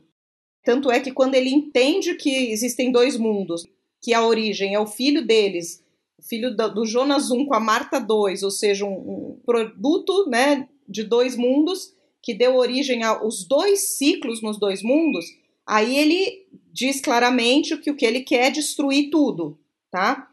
A Eva, eu entendo que a motivação dela é ela entendeu esses dois mundos, eles não estão teoricamente tão integrados. Ela queria manter o mundo 2, mesmo que fosse às custas do mundo 1. Um. Então, Dark também tem muito a ver com maternidade, né? Eu, uhum. como mãe, eu percebo muito isso. Tem a maternidade da Catarina, que você já falou, que ela todo o arco dela é sobre a maternidade, né? Ela vai atrás do filho perdido, a maternidade da mãe dela, que ela é morta pela própria mãe, é, a maternidade da Hannah com o, John, com o Jonas e com a, outra, com a, com a Cija, e a Eva, que no final das contas, para o filho, para a origem existir, para o filho dela existir, ela precisava terminar com um dos mundos. Mas essas motivações desses dois personagens às vezes se, ficam meio confusas.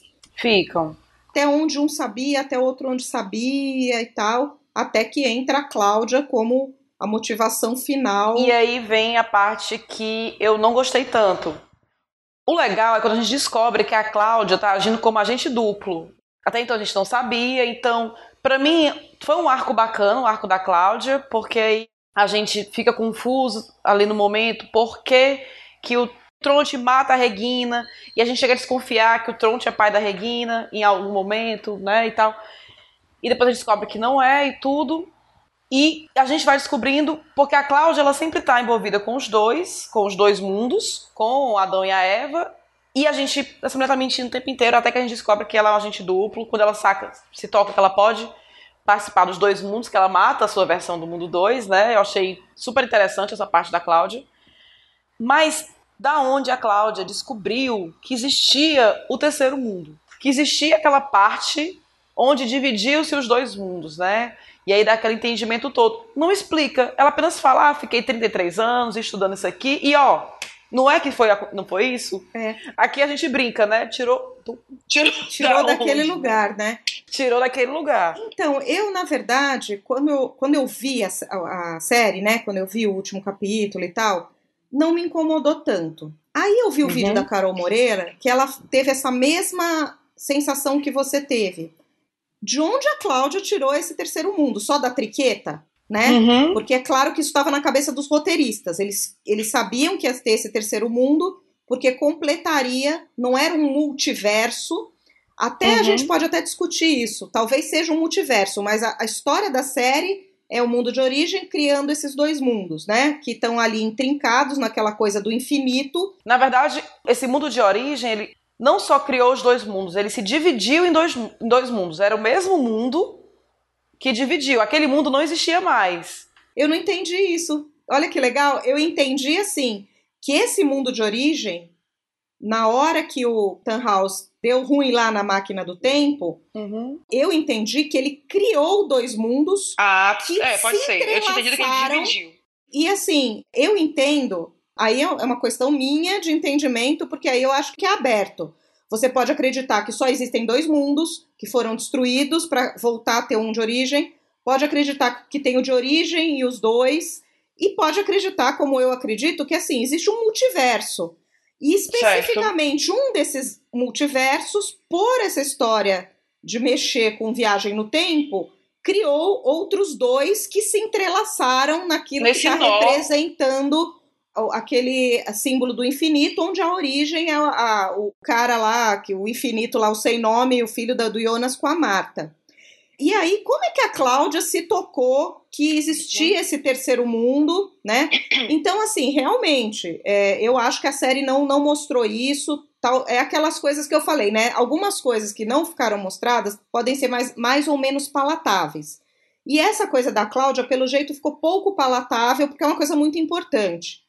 Talvez para mim, eu pessoalmente, não fiquei tão assim, não me não me afetou tanto, porque como eu falei, para mim a Cláudia sempre foi de suma importância desde a primeira temporada. Uhum. Eu tinha alguma coisa assim com a Cláudia que eu falei, nossa, a Cláudia. Aí depois quando foi vindo, era o Diabo de Branco, eu falei, não, cara, a Cláudia é a chave. Eu tinha isso para mim, na minha cabeça eu tava construindo Dark é, de uma forma que eu achava que a Cláudia ia ter uma grande importância. E quando ela realmente teve a grande importância, porque ela foi a pessoa que trouxe, olha, é isso e a solução é essa, para mim eu aceitei muito bem, porque é o que eu, eu estava imaginando, entendeu? Então, talvez, para quem não estava dando tanta atenção para a Cláudia, estava dando atenção mais para outro personagem e tal, Falou, pô, e realmente eu, eu concordo, não, não, não, mostrou assim, não, pelo menos eu vou até rever a terceira temporada, né? Uhum. É, mas, mas não tem assim nada que mostre muito na série é, de onde realmente ela tirou. ela fala, né? É muito expositiva a terceira temporada, né? Tem muito diálogo expositivo, porque eu acho que precisava. Uhum. E ela fala, ela é uma viajante do tempo, ela ficou lá 66 anos, é, indo, voltando, criando coisas, encontrando pessoas. Ela era a única que sabia de Adão e Eva, ela viajava pelos dois mundos, ela conhecia a motivação de Adão e Eva e também a grande motivação da vida dela era salvar a filha, que volta lá na uhum. maternidade. Volta né? à maternidade que você falou, exatamente. É a motivação assim mais é, essencial, que é a continuidade, e Dark fala disso, né? Fala de o que, que significa a vida, vale a pena viver no mundo de dor e de sofrimento e de perda principalmente, de perdas em cima de perdas e de ciclo de perdas que não termina. A resposta para mim a dar foi que a, a, resposta foi essa, né? A, a, história de você querer. Uh, e aí não é filho, não é porque é filho, um filho biológico, mas assim, uma continuidade do que você é ali, então, e, e tirar a dor dessa, dessa tua continuidade. E para mim, eu... isso dá que foi perfeito, por isso que assim, Sim. eu relevo as coisinhas que foram que eu não gostei tanto. Uma, inclusive, que eu queria até que você falasse, porque eu acho que você teve a mesma impressão que eu, que além da do Peter, foi que é o que menos gostei, que foi do marido da Regina, né? O, o Alexander, Alexander Boris, né? que teve um fim ridículo. O vai. Boris foi um fim ridículo. Na verdade, eu também relevo essas coisas. Agora, assim, como a gente está dando os nossos pitacos, a gente está falando aqui para falar, enfim, de tudo. Tem até uma coisa que eu falo para os meus alunos que vai encaixar aqui. Quando eu corrijo um trabalho de conclusão de curso e eu participo de alguma banca de TCC de graduação ou pós-graduação, eu digo muito para eles, quando eu vou corrigir o trabalho, que eu sou muito cri-cri, então eu corrijo muitas coisas, dou muitas dicas.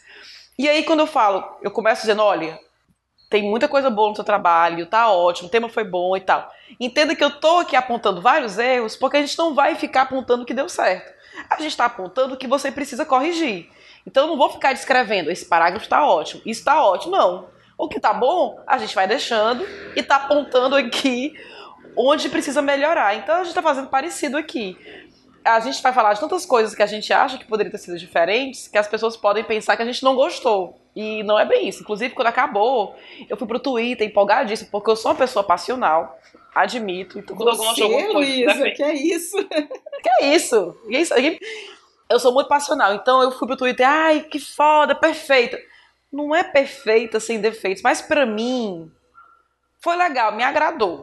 Né? Eu tava até conversando com a Rafaela, que você conhece, que eu insisti muito que ela viesse gravar com a gente, mas é difícil fazer a Rafa gravar. A Rafaela. É, mas a gente teve umas conversas muito legais sobre Dark, algumas muito profundas sobre quem a gente pegava e quem a gente não pegava da série. Nem, nem teve chama, coisas profundas. Nem chama. É, teve coisas profundas assim, mas uma coisa que a gente conversou muito é que assim, ela achou que a série teve um final 7 para ela, mas a série como um todo foi um 9. Então assim, não foi que o final decepcionou, mas eu acho que poderiam ter tido sim coisas, arcos mais bem fechados, como você muito bem falou, o arco da Catarina, que foi fechado de uma maneira surpreendente e muito poética, assim, né? O lance da medalhinha, o lance do nome dela ter sido escolhido pela Hannah, que escolheu o nome dela por causa do Uric, enfim.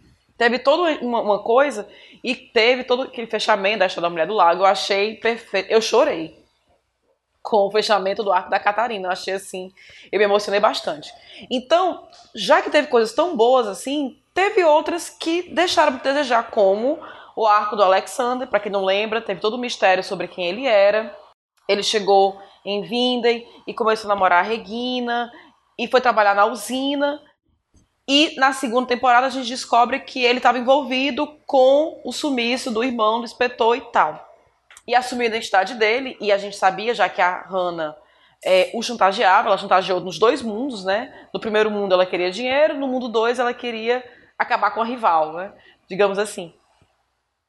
E eu esperava tanto daquela história, e quando ele explicou, era algo que a gente já sabia, porque a gente já sabia daquela, da existência daquele jornal, a, já tinha, a gente já tinha a, a manchete que dois homens estavam sumidos né, por causa de um crime que aconteceu 33 anos. A gente já sabia que, que ele estava envolvido nisso e ficou por isso mesmo.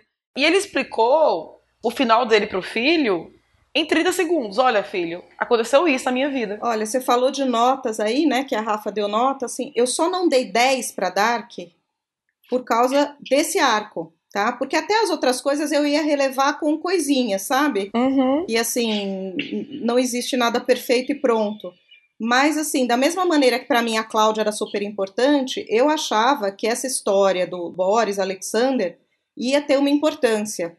E realmente eles simplesmente, olha, o cara tava ali só porque ele tinha que abrir lá o negócio da matéria escura, lá na matéria negra, sei lá como é que chama lá, a partícula de Deus lá. Então ele tinha lá um arco, ele veio lá, não se sabe se ele matou o cara, se ele não matou, se era amigo, ficou por isso mesmo. Então, para mim, essa foi realmente uma ponta solta. Essa eu não engoli como uma coisa que ah, não foi mostrado e deixa para lá. Acho que desistiram dele. Eu acho que realmente, na hora do roteiro, falei, Ih, esse cara aqui, a, a Maria estava escrevendo, cadê a Maria? Ah, pegou, foi embora, não saiu da, da, do grupo de roteiristas, sabe? Maria saiu do grupo. Ah, então vamos escrever aqui. Para mim ficou essa impressão. Então, para mim, Dark não levou 10 só por causa desse arco, porque todos uhum. os outros, inclusive coisas que eu não entendi direito, e para mim a coisa que eu menos entendi na série toda, e que tudo bem, foi aquela máquina do tempo do Noah. Por que diabo que o Noah ficava fazendo aquela máquina do tempo se tinha aparatos, se tinha a partícula de Deus e ele sabia, e tinha o, o, a própria caverna, e mesmo assim ele ficava lá fazendo. Por que aquelas crianças? crianças né, gente? E uma criança ainda tem justificativa, ele era surdo, ele era talvez fosse o namoradinho da Elizabeth, que no final era a mulher dele. Mas o, o Eric, né? Coito, o Mades. Então, assim, para mim isso realmente não, não foi muito explicado. Eu talvez ainda entenda. Talvez eu vá buscar, porque eu sei que tem uhum. algumas explicações por aí, alguém que fica aí fazendo teorias. Então eu vou buscar uma teoria. Então isso para mim não ficou explicado, mas nem isso aí também eu passei. Eu, agora o Boris e o Alexander eu não engoli, ficou, o sapo ficou não, com a perninha não. de fora. É isso, foi mal feito ao ponto da gente achar que realmente eles desistiram. Eu tive essa impressão, não, ele vai ser alguma coisa, tá muito complicado, vamos dar uma solução rápida para esse cara aqui para tirar ele de jogado. Para mim foi isso que aconteceu. Não comprei. E como a gente fala, foi broxante mesmo. Esperar tanto para saber o que aconteceu com aquele cara e não. E assim, o personagem que trouxe essa dúvida a respeito da origem do Alexander veio na segunda temporada, que é aquele inspetor que veio de fora buscando o irmão que disse que alguém disse para ele que a resposta do sumiço do irmão estava lá. Ninguém sabe quem ligou para ele. Isso morreu na segunda temporada. Porque na terceira ele não tá no mundo 2, porque ele não teria por que ir, porque o Mikkel desapareceu e ele não foi Sim, investigar não tinha arco para ele ali, né? Então, assim, não até, ele um não está, ele. até ele não estar no mundo 2, todo esse arco do mundo 2 ter desaparecido, até aí, ok, assim. Mas precisava dar uma solução do Alexander um pouco melhor, principalmente no mundo 1. Então, isso aí para mim foi a pior coisa assim da, do, do, não explicado, digamos assim. Mas eu tô vendo que a gente já tá bastante tempo aqui, Lu. O que, que você acha assim? Vamos, eu acho que a gente podia falar assim. O que, que você entendeu do final de Dark? O que, que foi o final de Dark para você? Pronto. Teve esses arcos assim que eu acho que realmente não chegaram às expectativas, não supriram as nossas expectativas. Para mim, Falando aqui rapidamente das falhas que eu, que eu achei. Para mim, uma falha foi isso da Clá não ter explicado direito. A Cláudia era uma, uma personagem importante, ela sempre foi muito inteligente. Isso sempre ficou bem claro pra gente, que ela era uma menina muito inteligente, né? Começou desde criança, que ela dava aulas particulares e tudo mais, enfim.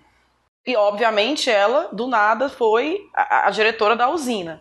O que, no final, a gente meio que acha, que entende tudo, teve aquela história dela ter tido um, um, caso, um relacionamento que eu achei erradíssimo, né, com o Doppler, mas aí a gente vai falar isso depois, quando focar no final. Algumas coisas que eu acho que ficaram meio assim, eu vou listar algumas. Primeiro, eu acho que o, o Jonas, ele era muito bobo, porque ele acreditava em todo mundo. A Cláudia chegava para ele, olha, você tem que fazer isso. Beleza, eu vou lá, vou fazer. Teve todo o arco dele com a Marta 2. E veja bem, a mulher que ele ama acabou de morrer.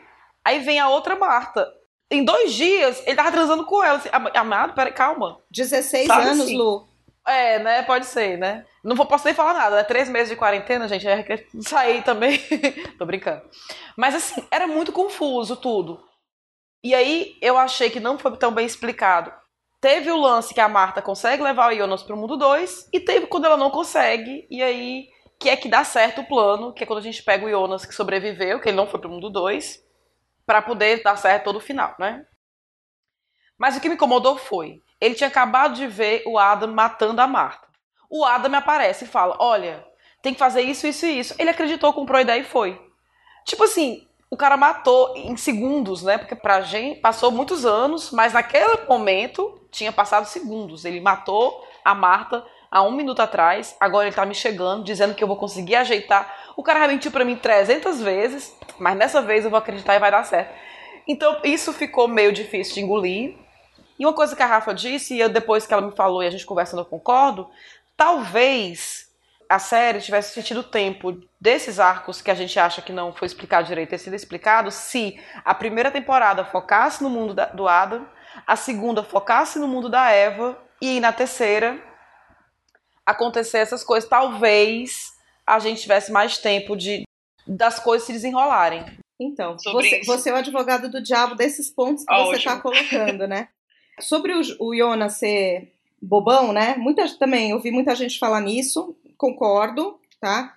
Mas, assim, talvez não tenha me incomodado tanto, porque, assim, eu, eu entendi da seguinte forma: primeiro, é idade mesmo, por idade. É um, é um adolescente que perdeu o pai, né, há, há, poucos meses, porque lembra que o Jonas começa a trajetória dele Sim. saindo de uma clínica psiquiátrica porque o pai dele se matou, né? Então, não, uma pessoa que já está numa idade complicada e que já vem de um trauma no começo da história.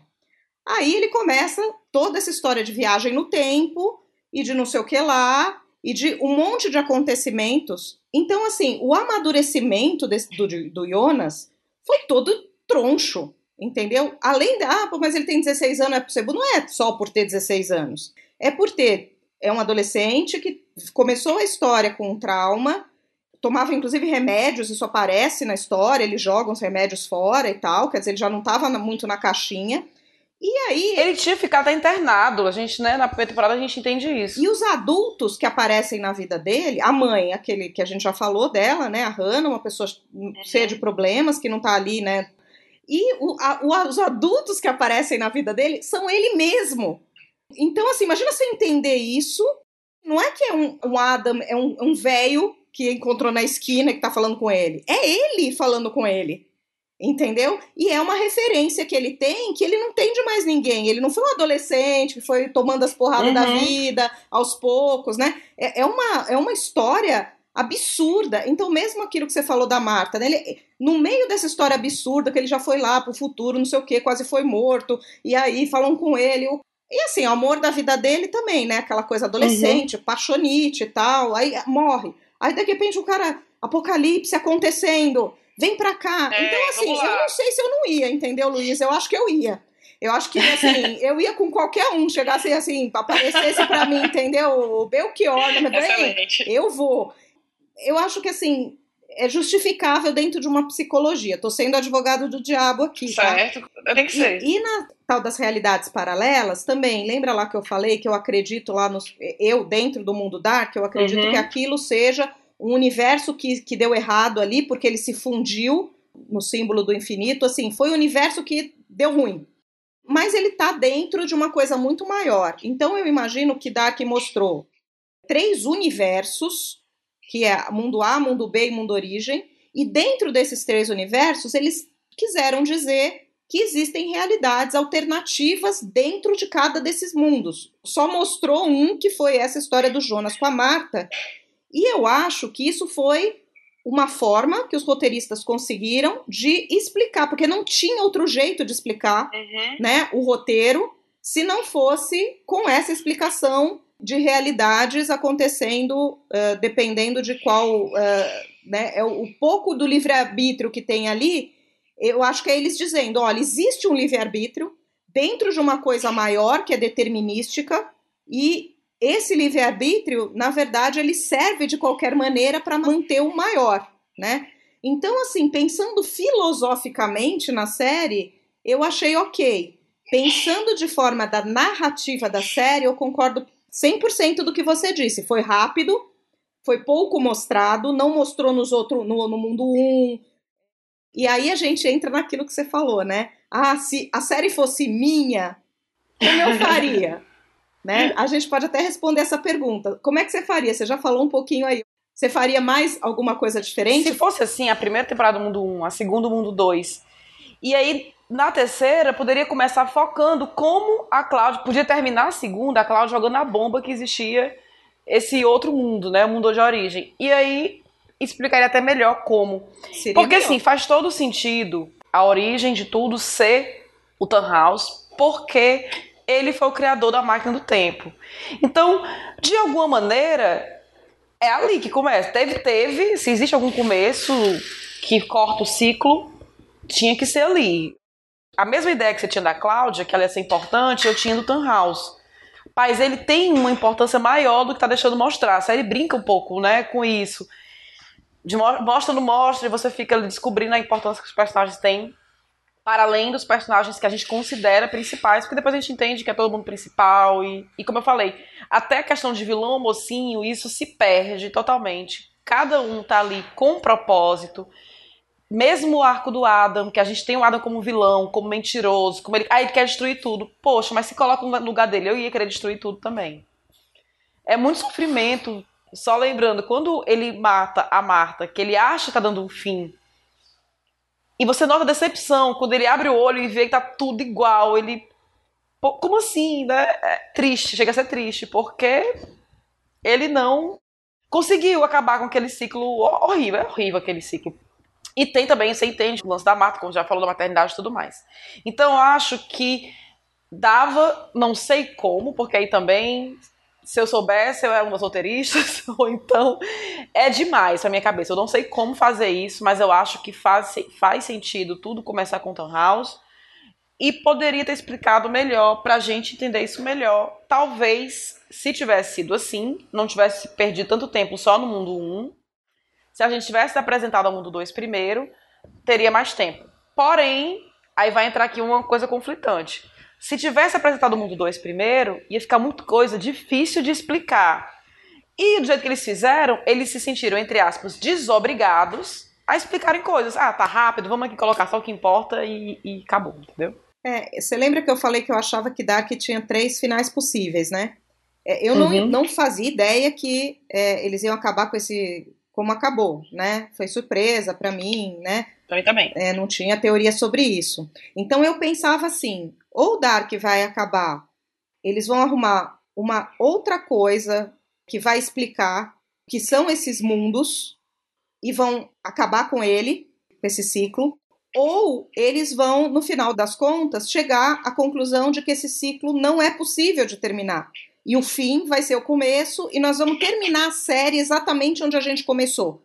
Que, inclusive, na, no último episódio, eu já sabia que não ia ser assim, porque já tinha a história do segundo mundo e tal, mas assim, começa aquela primeira cena do, do, do Michael se matando e tal.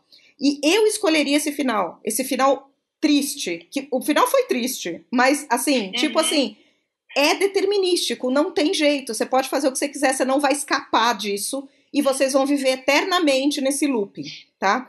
Eles fizeram toda essa confusão aí, eu acho que do, do mundo das realidades paralelas dentro do mundo 2, para arrumar um final, se não é um final feliz, porque eu acho que se fosse um final feliz ia ser um horror, né? Tipo assim, todo uhum. mundo vai ser feliz para sempre. Jonas acabou com a Marta, né? Ia ser muito. É dark, né? Não é light, né? Não é bright. então, assim, eles acabaram num tom agridoce, porque os mundos desapareceram, né? Então, aqueles personagens que a gente acompanhou é, sumiram, não existem mais mas por outro lado eles romperam aquele ciclo horroroso, né, de, de, de sofrimento deles, né. É, eu achei meio brega, inclusive, aquela, aquela cena lá da, Parece uma cena de Interestelar, né? Ou uma cena de. É, eu achei... Que foi a mesma coisa que me fez não gostar totalmente de Interestelar. Aquela cena. Brega. Eu achei. Assim, o visual é brega. Eu achei brega. Mas assim, tudo bem. Sabe, relevo, mas assim, é uma questão visual, né? Deles assim no, no, no, no, limbo, sei lá como é que chama aquilo, né? Entre mundos, entre realidades, né? Num nanômetro que o tempo para ali, né? Então, assim, achei brega, mas assim, eu achei que foi uma solução. Teve gente que achou super lindo. Eu não gostei porque eu achei que não teve uma lógica. Porque se eles estavam quebrando o ciclo, como é que eles apareceram para eles criança e eles lembram? Eu acho que é porque não, quando eles né? estão ali, naquele local, o ciclo não está quebrado. É, assim, é claro que, ah, mas eu entendo que todo aquele período ali tem, claro, que uma, uma função narrativa, porque se é, eles sumissem imediatamente, não ia ter eles, aquele bonitinho, saindo estrelinha, eles se olhando, né? E a gente vendo. Então parece que tem um tempo que passou ali, né? É porque tem duas quebras, na verdade, né? E isso é meio complicado de entender, mas vou tentar explicar meu ponto. Quando o Adam chega pro Jonas jovem, naquela outra realidade em que a Marta não leva o Jonas pro mundo 2, e aí ele explica tudo que ele tem que fazer. É tão rápido, porque assim, sei lá, em segundos, lógico, pra gente, para eles não foi, pra gente foi. Mas em poucos minutos, o Jonas aprende a viajar entre tempos, que ele não tinha ideia que era possível. Ele nem sabia que existia outro mundo. Aquele Jonas, aquele momento, ele não sabia que existia um mundo 2. Então, o Adam explicou para ele que existia um mundo 2, que ele ia encontrar a Marta 2, que ele tinha que achar a Marta antes do Magnus e da Francisca mais velhos para poder tirar dali pro Adam do, da outra realidade não matar. E ele tinha que viajar entre os mundos, quer dizer, ele tem que fazer aquilo ali sem saber. Como é que ele sabia o ponto exato onde a Marta ia estar com Bartosz?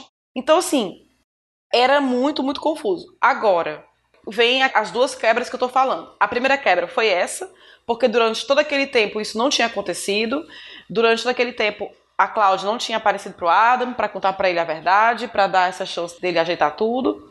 Então ali já era a quebra 1. A quebra 1 é quando pela primeira vez o Jonas do, do mundo 1 e a Marta do mundo 2 entram no buraco de minhoca para poder tentar mudar o passado. Então ali é a primeira quebra.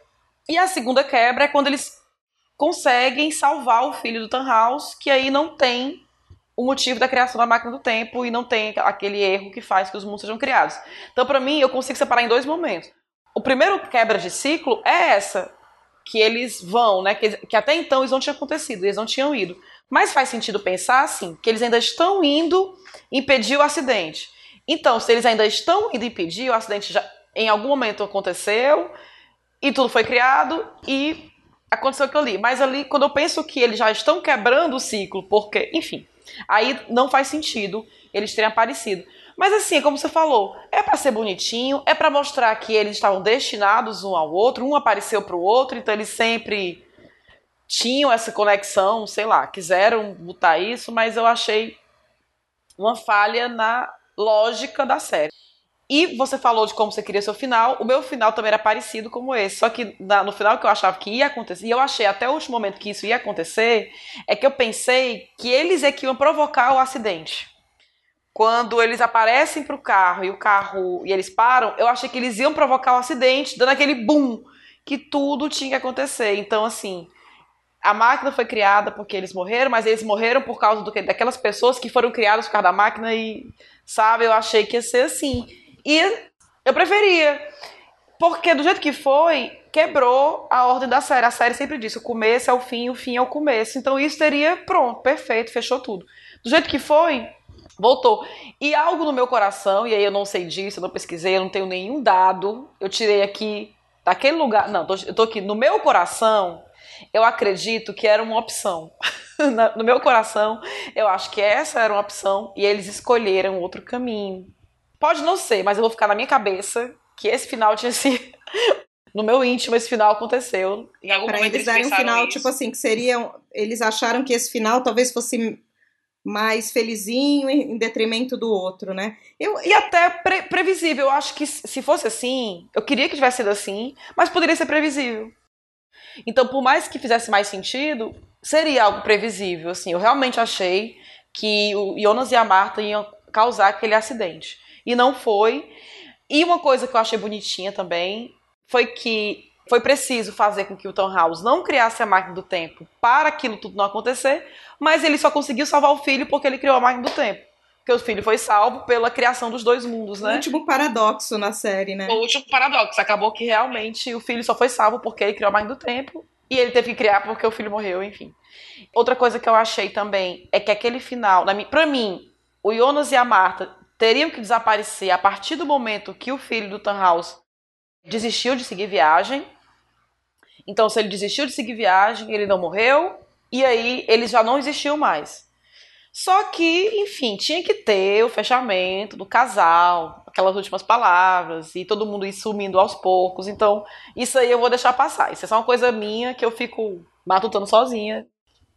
E eu gostei daquela cena, daquelas pessoas jantando juntas, da gente olhar, e aí teve um tempo da gente assimilar que aqueles personagens continuaram porque eles não têm ligação com aquele ciclo, e é muito legal eu tive que segurar a curiosidade para não ver a árvore genealógica, que é muito legal depois a gente ver. Outra coisa que não explicou muito foi o filho deles dois. Também não explicou porque ele matava as pessoas sem necessidade. Eu acho ali que ele ficava matando o povo porque ele queria. Ele era uma pessoa revoltada. nunca foi bem quisto, assim, nunca teve né, aquele amor pai, mãe. Estranho, ele é um filho de dois mundos. É, ele era uma pessoa estranha. A semelhança entre os atores, nem vou falar, que é incrível.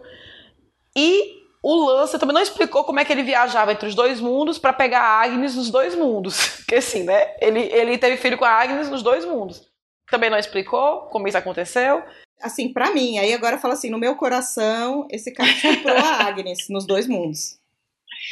É, pode ser, eu né? acho Por que isso não que ela tinha romance, tanta mágoa não. dele. Ele, ela tinha medo e, e, assim, sei lá, para mim ficou uma coisa assim, tipo assim, era uma coisa que ele tinha que fazer, né, para manter, sei lá, isso para uhum. mim ficou estranho também. Não, assim, eu acho que, que é isso também. A cena final também. Depois que eu vi que ia sumir os mundos mesmo, né? Eu achei legal ter essa cena final, porque dizendo, olha, quem não está, né, grudado nesse ciclo vai sobreviver. Então, o que a Cláudia queria, porque tinha que mostrar a Regina, né?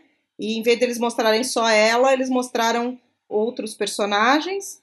E eu acho que aquela história dela falar, olha, o, o Jonas, né, o meu filho, ah, que nome legal, né, talvez chame Jonas, é, para mim, não é que não, o, o, os mundos não foram destruídos. Eu acho que sim, os mundos foram destruídos. Mas aí vem ao, a, ao encontro do que eu já falei, que eu acho que, assim, esse mundo original, não é que ficou só o mundo original. Continuam milhares de mundos, milhares de realidades. Só foi desfeito o nó. Ou só foi desfeito o nó desses dois mundos que a gente acompanhou na série Dark. E de alguma maneira, de algum jeito, né, que não precisa ser com máquina do tempo e tal, é, existe uma percepção entre esses mundos. Então, voltando assim para a filosofia de Dark, né, quem somos nós? Podemos viajar? O que, que nós falaríamos para um eu mais jovem? O que você faria para você não ter suas perdas? E também, será que se existem outras coisas, alguns tipos de intuição que a gente tem, não são, na verdade, essas intuições entre mundos ou entre tempos que a gente, como ser humano, não consegue explicar. Então, é, foi por conta até mais dessa filosofia que todo tudo isso que a gente pontuou agora, que você pontuou muito bem aí no fim, para mim, esses problemas de roteiro ficaram totalmente assim atrás e eu considero realmente Dark uma das melhores séries que eu já assisti em todos os tempos. Não sei dizer uhum. se é uhum. primeiro lugar, segundo lugar, terceiro lugar, porque tem muitas variáveis, né? Isso. Então, assim, não, não sei falar, ah, foi a melhor, foi a pessoa que, vai Lost. Mas sei. foi uma, está assim, uma das melhores séries que eu vi. Mas a gente faz aqui essas conjecturas e tudo. Mas para mim teve um arco bacana, sim, não decepcionou. E tem coisa também, eu tenho opinião que às vezes tudo isso é um pano de fundo para algo maior. Então teve todas as questões filosóficas que você falou também. E aí, se explicar demais também pode estragar a experiência. Tem coisa que a gente tem que deixar fluir, porque não é bem aquilo que interessa. O que interessa é o que está acontecendo com as pessoas, né? É sempre sobre as pessoas. Por isso que eu acho que, tirando o arco do Alexander Boris, que eu tenho realmente essa impressão que foi uma falha, realmente, que alguma coisa aconteceu lá na produção que deu tilt Todo o resto, para mim, eu consigo explicar comigo. Seja pela psicologia do Jonas, que você falou, ah, por que, que ele é tão bobo? Ou por que, que a Cláudia tirou do nada? Ou por que, que foi meio apressado isso? Tudo isso, para mim, acaba ficando num contexto menor em relação ao todo da série, entendeu? É, são escolhas ou são possibilidades, né, do roteiro, até de dinheiro, sei lá, que a gente não sabe, né? uhum. né? Então, dentro do que eu acho que eles propuseram e dentro do que foi para mim de entretenimento, tanto na, na hora que eu assisti, quanto nisso que nós estamos fazendo aqui, fazendo pitacos, ou conversando sobre, ou a gente pode conversar sobre Dark durante muitos anos, sobre a filosofia Sim. por trás. Então é uma série que deixou e que marcou e por isso que é, acho que vale muito a pena e eu acho que as pessoas estão aqui conversando sobre, ouvindo sobre e eu vou ouvir mais coisas sobre ela. Eu também. Até cansar porque é uma coisa que, que me marcou bastante. A gente termina querendo comentar, né? A gente termina de ver e fica procurando pessoas para comentar e, e, enfim, é excelente. Eu para mim também foi uma série que eu gostei bastante, uma das melhores que eu vi, muito bem feita, tecnicamente bem feita, e a história, o roteiro, tudo, eu fiquei encantada. E eu acho que quem gosta dessa vibe meio ficção científica, e a gente gosta, eu sei que você gosta também, a gente fica meio assim, os olhos brilhando. Eu acho que se foi, né? Acho que demos os nossos pitacos. Espero que quem esteja ouvindo possa chegar no post e comentar também, dê os seus pitacos. Se você discordou de alguma coisa que a gente falou, coloca aí pra gente discutir. Ou coisas que a gente não falou e você quer querer falar, suas percepções diferentes. Conta se você gostou do final, se também tinha um final na sua cabeça que seria melhor ou pior, pra gente continuar conversando, porque tem tempo ainda para falar. Eu fui Luísa Lima eu fui a da Conte, e se você está ouvindo isso, é o seu destino. e esse foi o nosso pitaco sobre Dark. Acabou sendo sobre a série inteira e não só sobre a terceira.